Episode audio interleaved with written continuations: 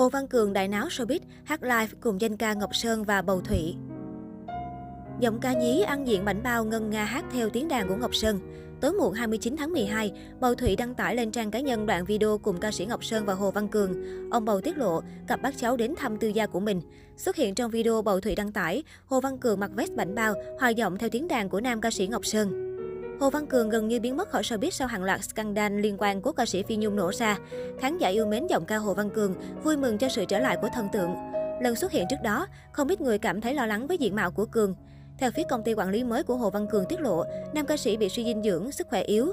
Cường quá yếu, 18 tuổi mà chỉ cao 1m56, nặng 46kg, bị suy dinh dưỡng.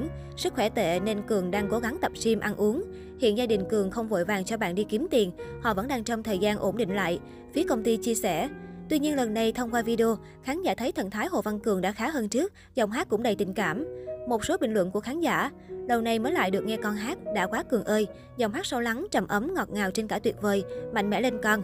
Trời ơi, tay chân tôi run rẩy vì mừng, vì lo, vì thương.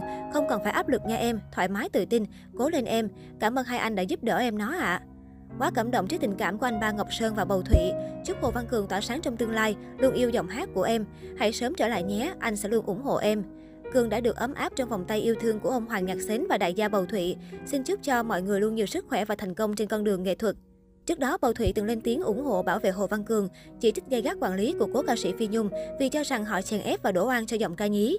Ông Bầu nhận được sự quan tâm và yêu quý của cộng đồng khi hứa xây nhà cho Hồ Văn Cường, đồng thời nâng đỡ Cường nếu muốn hoạt động nghệ thuật.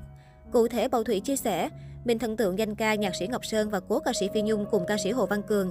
Ekip Phi Nhung không còn giá trị vì Phi Nhung đã quá cố. Cường ơi, chú có thể chỉ bảo cho con để xây dựng được ekip như của anh ba danh ca, nhạc sĩ Ngọc Sơn. Khó đâu thì chú giúp đỡ cháu để cháu đam mê ca hát và học đại học.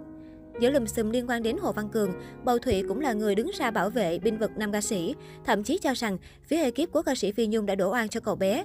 Cụ thể, ngày 26 tháng 10, Bầu Thụy đã có tiết lộ gây sốc về việc Hồ Văn Cường bị chèn ép phải đi hát. Trên trang cá nhân của mình, ông cho biết có ai đó đã dùng thắt lưng đánh Hồ Văn Cường sau khi nam ca sĩ từ chối đi hát với lý do làm nhiều bài tập để chuẩn bị kỳ thi. Bầu Thủy nói rõ, người Mỹ yêu cầu Hồ Văn Cường đi hát.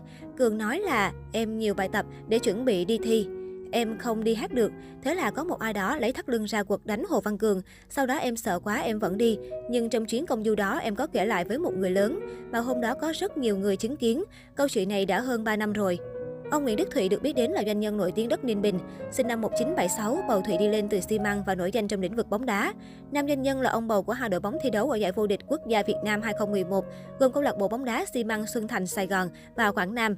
Nếu chỉ tính riêng khối tài sản quy ra từ cổ phiếu, Bầu Thụy là người giàu thứ 9 trên sàn chứng khoán.